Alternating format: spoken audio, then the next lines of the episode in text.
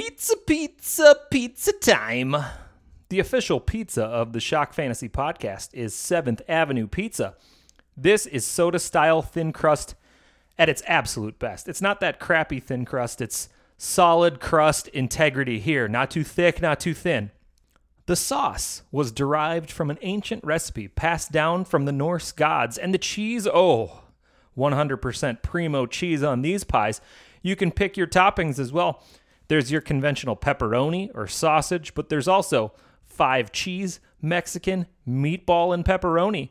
Even a bacon cheeseburger za for you. My favorite, though, is the Lucky Seven Italian sausage, pepperoni, beef, Canadian bacon, and three types of cheese. Dang it, my mouth is watering just talking about it. I might need to go fire up the oven and make myself one before the podcast. Find your 7th Avenue pizzas at Hy-Vee, Cub Foods, Lunds and Byerly's, and Holiday Station stores. And go follow them on Twitter at 7th Avenue Pizza. Let them know Shock Fantasy steered you toward their amazing za. Now, first off, how would we describe shock? Welcome to the fantasy. Nice. Nice.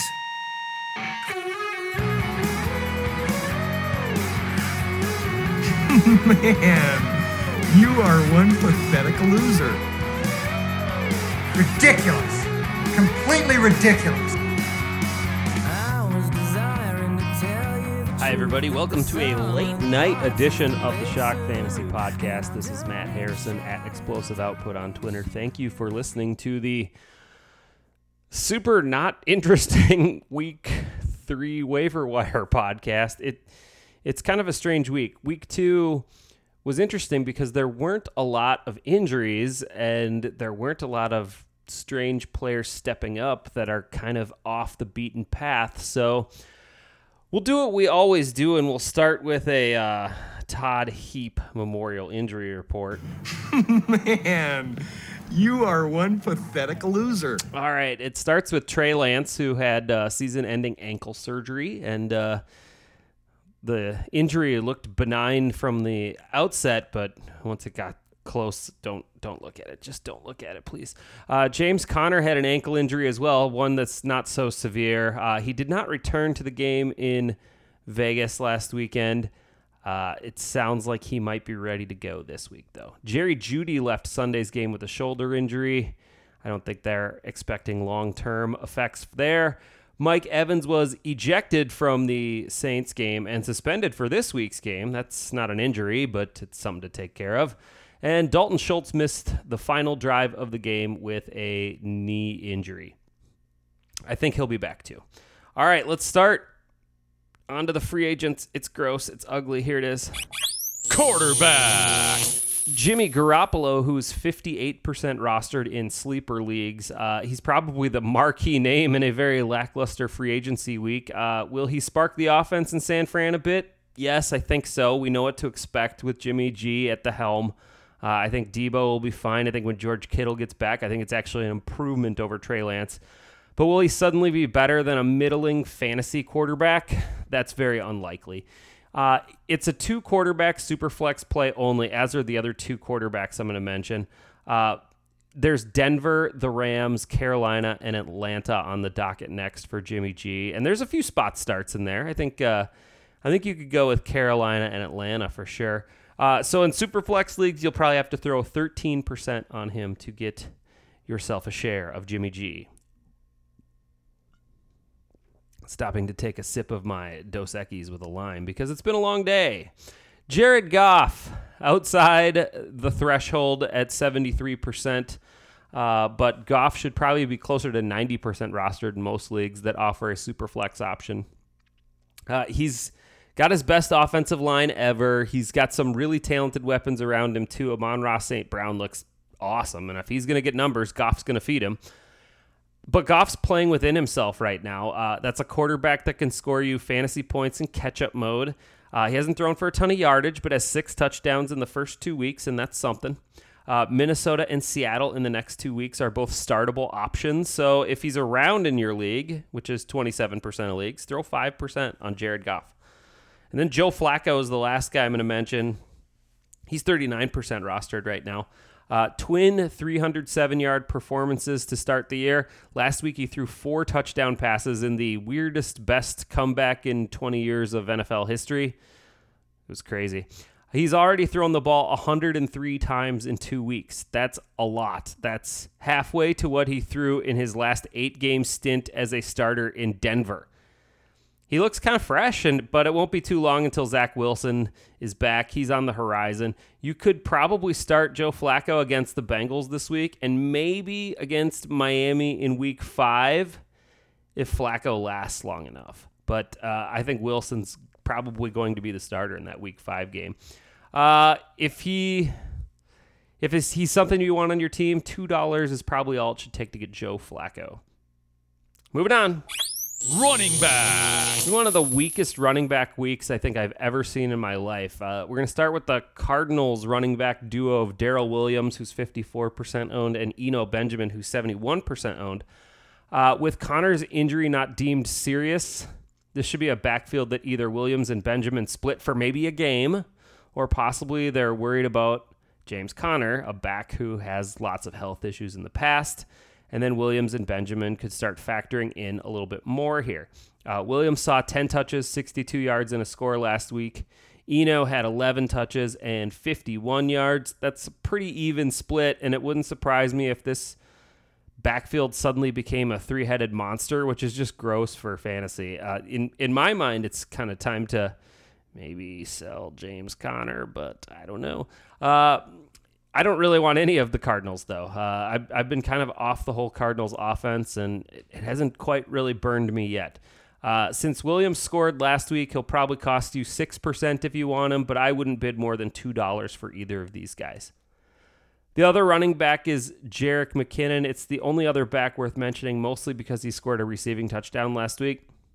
So far, it's been Clyde's backfield for the most part, with McKinnon as the first option and Isaiah Pacheco uh, coming in during blowout situations. At least how that's how it was in week one. He barely got any work in week two.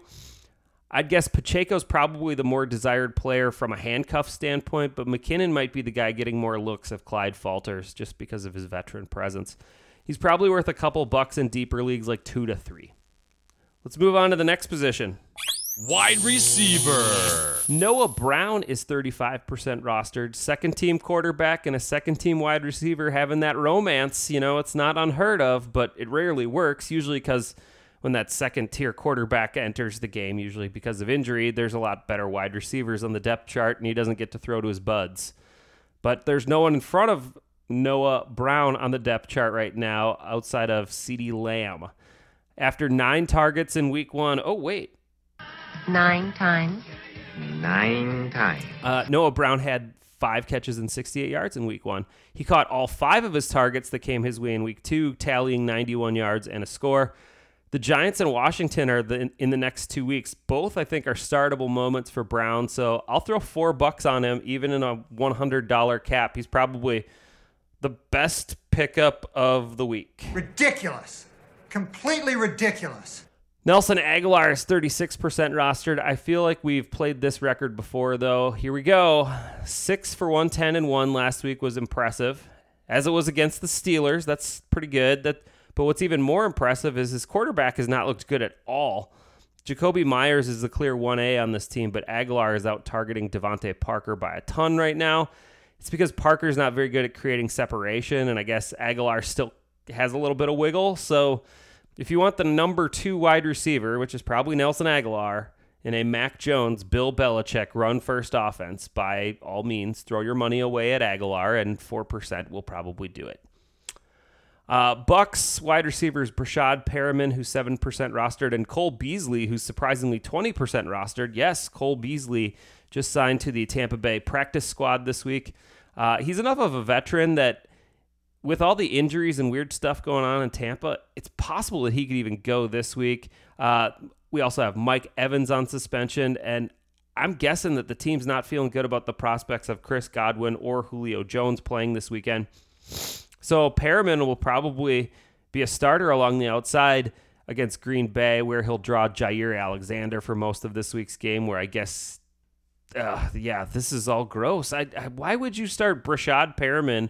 Against Jaire Alexander. I don't think you're going to do that. I know Jefferson torched them, but if either of those guys are Justin Jefferson, please let me know. Uh, either of these bucks, if you want them on your roster, should only cost you two bucks. Greg Dortch, 56% rostered over the last two weeks. Dortch, man, it, it- my plurals are getting screwed up here. Over the last two weeks, Dortch, Uh, Dortch has seen 91% and 71% snap counts. With Rondale Moore's status still in doubt, Dortch has seen the field a ton. Problem is that the upcoming matchups look horrible for Dortch. And soon thereafter, DeAndre Hopkins comes back. Dortch is a great story, but soon to be an afterthought. No bid on Greg Dortch. I don't know why, just like to say his name like that. Ashton Dulin, speaking of afterthoughts, how about an afterthought? Yeah, Ashton Dulin filled in as the de facto number one wide receiver for the Colts, who are missing Michael Pittman and Alec Pierce in week two. And the Colts ended up scoring zero points against the Jacksonville Jaguars. And I'm just including this in filler for the podcast right now. There's no reason I should be talking about Ashton Dulin. And don't you dare make a bed, bid, bid, not bed, bid on him this week. Man, I got to end this. Tight end. Luckily, there's only one tight end on the uh, old docket today, and that's Tyler Conklin, who's 54% rostered. He's about it that's available that is kind of interesting at tight end this week. It was kind of a bad week for tight ends overall, as Ross Dwelley was the fourth highest scoring tight end in standard scoring last week with one target, one catch, 38 yards, and a score. Anyway, Conklin saw nine targets. Ooh, wait, yeah Nine times. Nine times. from Joe Flacco, who we mentioned is furiously throwing the ball lately. He caught six of those nine targets Nice.